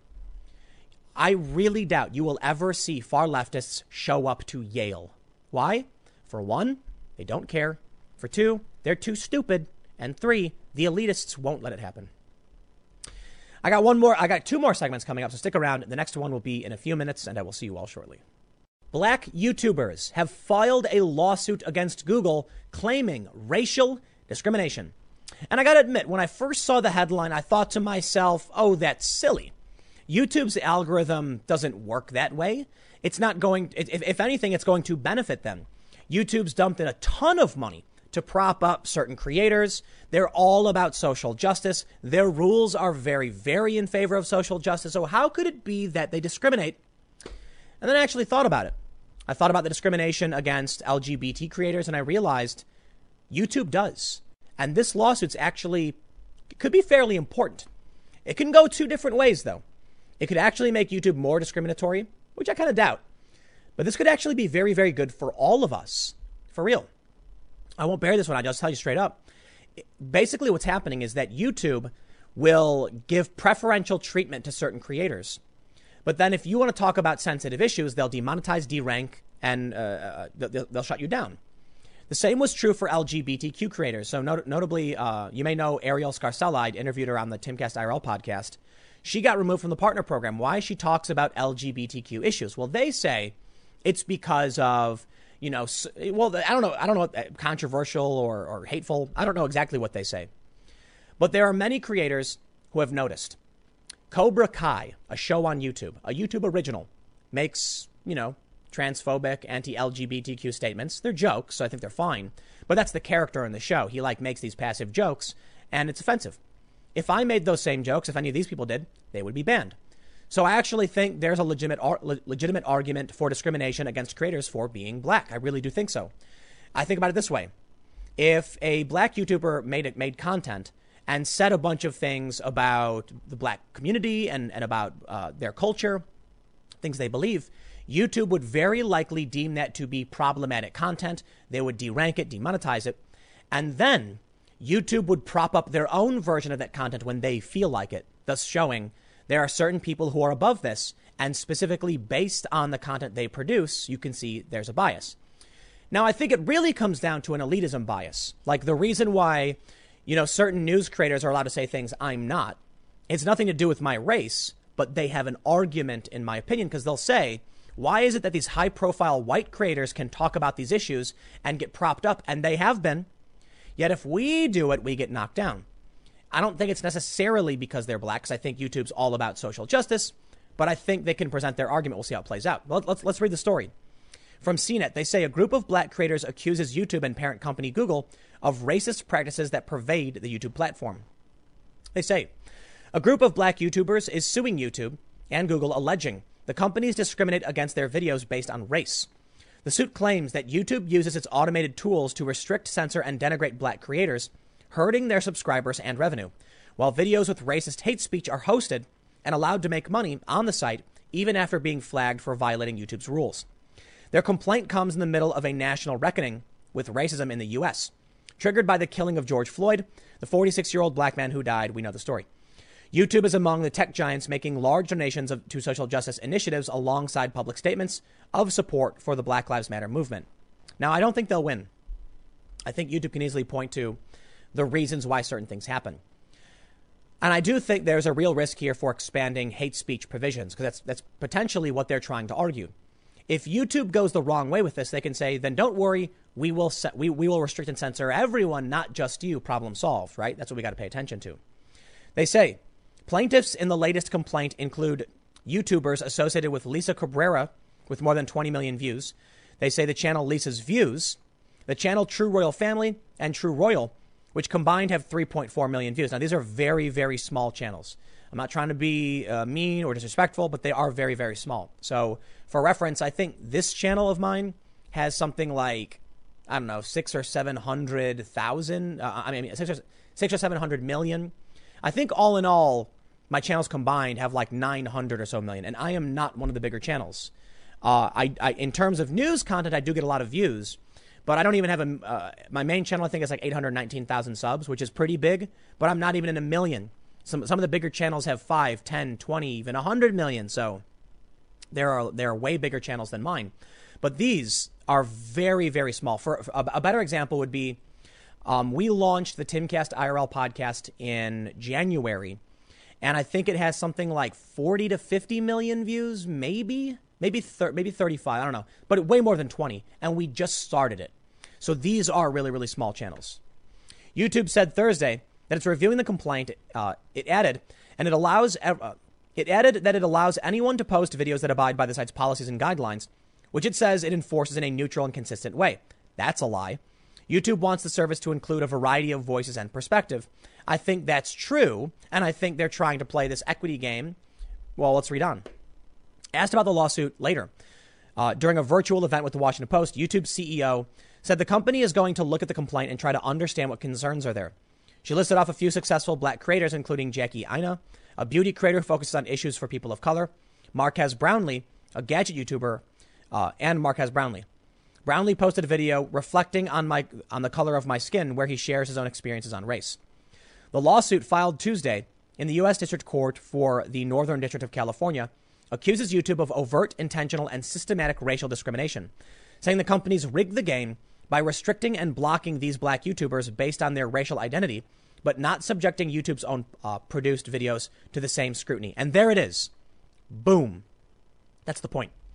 YouTube has produced a ton of content that is that gets away with breaking their own rules and then they hold everyone to different standards. Now, I think the reason they might lose this one is that the real issue is elitism. YouTube is holding back everyone, even me, many creators. It's not just about people based on race. LGBT creators have been targeted, black creators, Latinos, Asians, etc. So the real issue is YouTube's double standards. They say the YouTubers also complain of YouTube profiting off of videos with hate speech, which remain up with advertising on the site. Now, there's the big problem going after, you know, trying to create another apocalypse. The suit also accuses YouTube of bugging the creator's videos with metadata and other signals that let its automated systems filter words based on race, identity, or the viewpoint of the creator. The channel's subscribers and even its viewers, videos by the YouTubers filing the suit, have been restricted, removed, limited in how much advertising revenue they earn, or demonetized completely. This is a good thing. Okay, this is good news. Let me explain this to you. If they prove that YouTube's algorithm so, so something was uncovered by Nerd City, it's another YouTuber, where YouTube was putting codes in YouTube videos that re- related to the demonetization. If they can show that there's a tendency of those codes to appear in their videos based on their race or racial identity or the, or the content they're, they're, they're making, then it shows that YouTube does have a broken and racist system. It may not be intentionally racist, it may be accidentally. That's all that matters. YouTube will then have to uniformly enforce policy. This could be a good thing. YouTube might not might, might then not be able to determine which race-based words are bannable. Think about what that means for people who have been banned in the past. Moving forward, YouTube won't be able to implement race specific uh, restrictions. Now, YouTube may be doing all of this for the, for, uh, you know, uh, with good intentions. These, these uh, good willed individuals say, you know, most of these videos that come out that have these words are bad. But what if there are people who make videos about those words opposing those words? For instance, I did a series of videos on blackface. Um, I think like four or five, maybe maybe a week ago. They were all flagged as hate speech by YouTube system. I was talking about why blackface was bad. I was talking about Instagram influencers who were doing it and why it was bad. But YouTube's algorithm can't tell the difference between what is good or bad. Simply, they don't like these words. Now, think about what happens if a bunch of people make content and YouTube says it's fine. And then some black creators address this and they have to use certain words to address how they feel. YouTube then slaps labels on their content. Their content gets restricted. Same for LGBTQ creators. And YouTube then is, through the algorithm, shutting down people who are oppressed peoples, right? In the end, the result may be if YouTube settles or loses this, it doesn't matter if there's precedent or not. YouTube might then have to actually uniformly enforce rules because the algorithm can't. Now, they're based in California. This may fall under the Civil Rights Act that they're not providing uh, equal public accommodation. You can't discriminate in public accommodation based on certain characteristics, of which one is race. If you can argue that because of the words they use, it relates to their race, they might actually win this. It could ultimately be kind of a good thing. I don't think the, the, the intention here is, is necessarily to get more censorship. It might, though, because YouTube could go the other way and say, you know what, fine, then we're banning every single word no matter what. We don't want to be racist, therefore, all, all of this word are gone, period. They say, uh, YouTube said Thursday that its automated systems are not designed to identify the race, ethnicity, or orientation of its creators or viewers. However, you can accidentally do it. And there's a big problem. I'll put it this way. Let's say you create a business and you have no handicap entrance. Well, the, I, I believe there, there are laws in certain jurisdictions that say you must have a handicapped entrance. Are you discriminating directly? No. It's just that handicapped people can't get up the stairs. So some states, particularly California, I believe, make it so that you have to accommodate them. You have to accommodate people so they can they can use your your business. Let's say YouTube accidentally is is targeting minority creators. Well, the law says you can't do that, whether it's on purpose or otherwise. So this may result in something positive in the long run. I don't know for sure. They say during Thursday's interview with the Post, Wajis, uh, Wojcicki, whatever her name is, re- reflected on the past few months, including the chaos of the pandemic and the protests all over the world. She said she understands people will look back on this period, whatever. Um, they say Tuesday's suit by the black YouTuber cites proceedings in the LGBTQ YouTuber's case as support for its argument, adding the two cases could be coordinated. So we'll see how this plays out. I, I, I highlight up simply be, I highlight it and bring it up simply because we're, we're all on YouTube and I think it's important. So I got one more segment in a few minutes. Stick around and I will see you all shortly. In just a couple of days, the most important election in the country will take place. Okay, maybe just for now. I think maybe second most important election this year. Obviously, the presidential election is is very very important, and and all the sub and and you know all the, the down ballot stuff and the and the congressional candidates.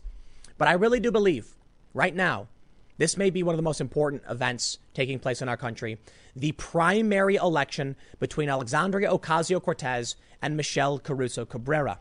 Now, full disclosure, I have donated to Michelle Caruso Cabrera, and I think you should read some of the things she's written, and you might actually like her.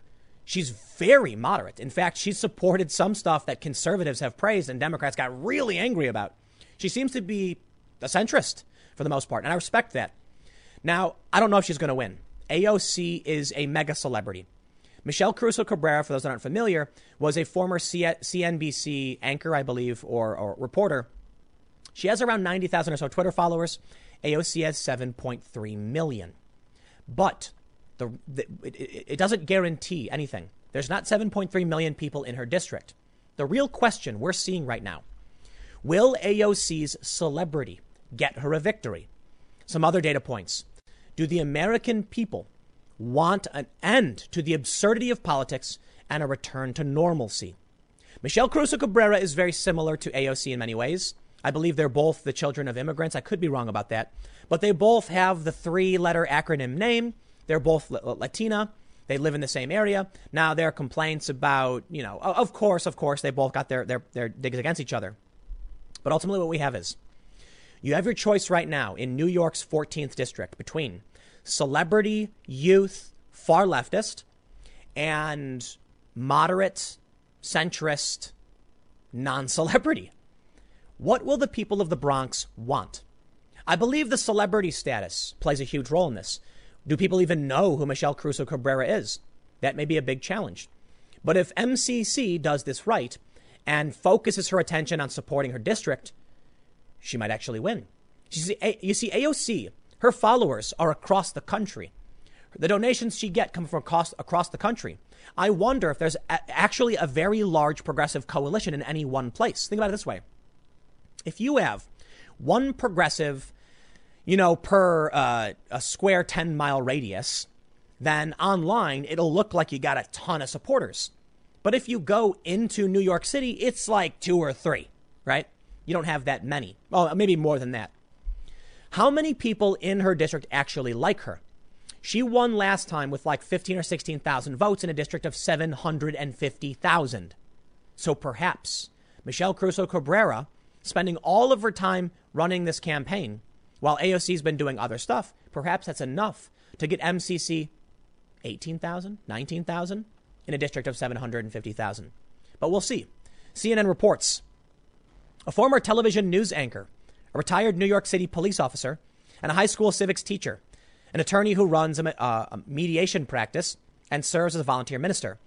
These are just a few of the candidates, Democrats and Republicans, who have lined up to challenge three of the most high profile freshman House Democrats AOC, Ilhan Omar, and Rashida Tlaib. It's not easy to unseat a sitting member of Congress, and the three members of the so-called progressive squad have a number of built-in advantages as they run for re-election. All three have unusually high name recognition for freshman members of Congress and devoted national followings. They have the ability to raise significant amounts of money, with Ocasio Cortez and Omar ranking among the top fundraisers in Congress. But they have become high profile targets of criticism. All three have faced controversy over outside uh, outside the mainstream political positions, frequently facing attacks from Trump and congressional Republicans. On a national level, Republicans have worked to turn their outspoken support for progressive politics into a liability for the Democratic Party. At times, they have also frustrated or even been rebuked by members of their own party. They go on to say, quote, the fame and notoriety of these members can be a double-edged sword. It helps their fundraising, but also draws attention and competition said Kyle Kondik, an election analyst for the University of Virginia Center for uh, Politics. He noted, however, incumbents hardly ever lose House primaries, and the congresswomen don't appear to have the kind of obvious liabilities seen in rare instances where a sitting House member ends up losing a primary, such as in recent times with Steve King. However, I must add, these are new candidates. They are new. People knew Joe, Joe Crowley, right? He was the one that AOC defeated. They saw his name. Oh, yeah, that's my guy. AOC is divisive, she is bombastic, and she is celebrity obsessed. She might very well inspire loathe, like loath, uh, uh, anger and uh, resentment in her own community. Many of them may look at her as somebody who's more obsessed with getting Twitter likes than actually helping them. And Michelle Caruso Cabrera has absolutely capitalized on it, noting that during the, the COVID pandemic, AOC stayed for a week in her luxury DC apartment doing live streams with celebrities instead of coming back. AOC said, but I was just sick and not feeling well. Not buying it. MCC clearly called you out for hosting your stupid little social media events. Perhaps that's enough, but you can't you can't discount the fact that AOC is just a celebrity. That's that's all that matters. She's a celebrity. People are going to follow her. They're going to show up and be all excited. This is why I say it's the most important uh, election as of right now. I don't think it's necessarily going to prove anything, but it's interesting to see how this will play out. To give us an idea, populist, far left, radical policies versus regular America. Michelle Caruso Cabrera, in terms of her policy, uh, the things she's written about in the past, much, much closer to Trump than, than AOC is, though very much at odds with Trump. That's what I'm curious about. Our voters going to say we want things to be normal again, and AOC is a mini Trump.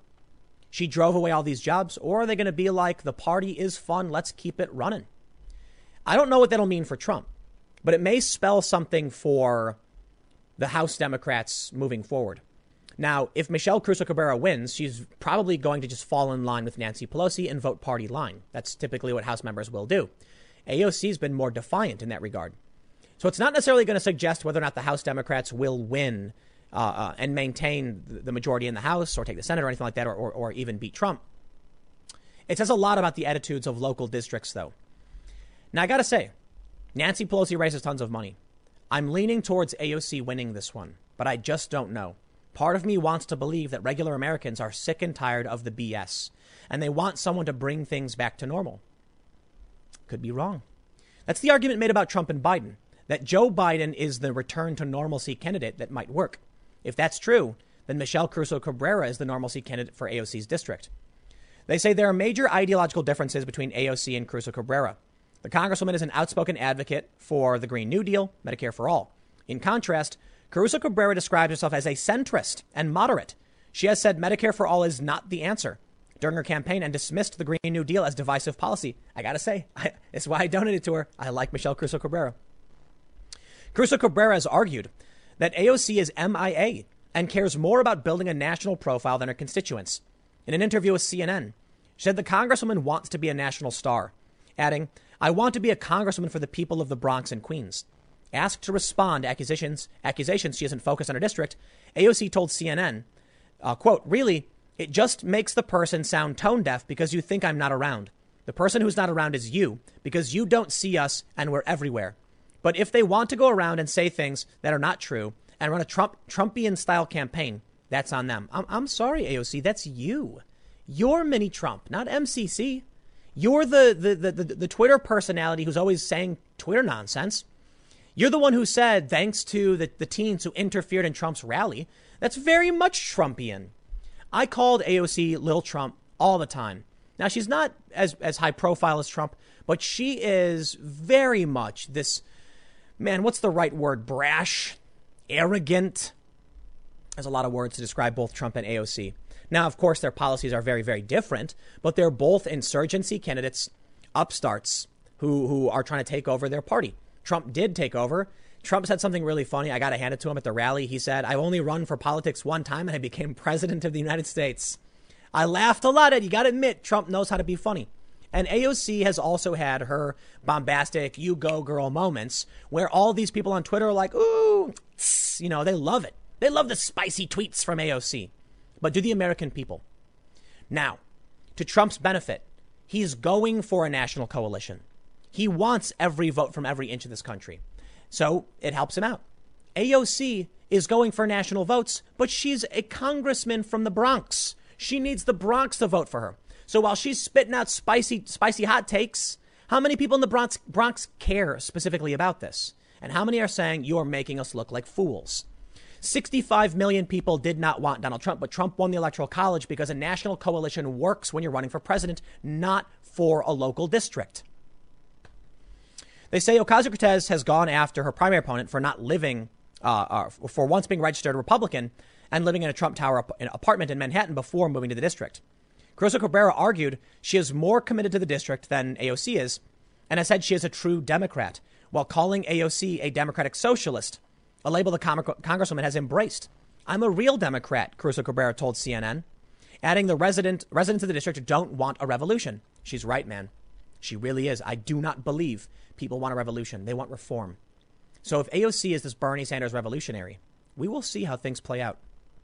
But I'll remind you in a district of 750,000, AOC needs only a few thousand votes to win.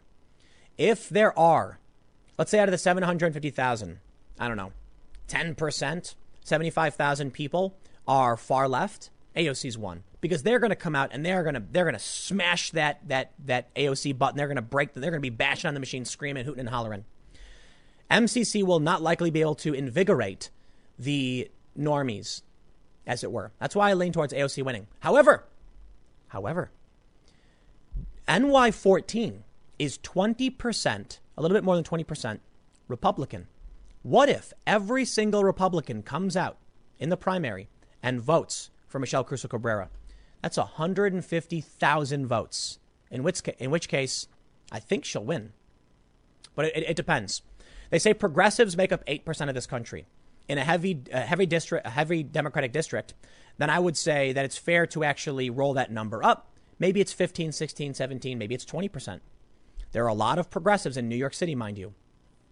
I don't think Michelle Caruso Cabrera will win, unfortunately. But if the Republicans and the moderates come together, who normally don't vote Democrat, with some with some regular like mainstream Democrats, I actually think she could win. And that's the important factor. I don't know. I really don't. There's a lot of reasons why AOC will lose. Just because she's famous doesn't mean anything. That, that could backfire on her. How many people follow her because they hate her? Michelle Cruz Cabrera might be kind of a Biden esque personality in that she's more neutral, harder to attack. Nobody really has any beef against her. Seems like a nice person with experience, and she's here for everybody. If that message works, AOC is out. That would be huge. I'll leave it there. Next segment's coming up tomorrow at 10 a.m. Thanks for hanging out, and I'll see you all next time.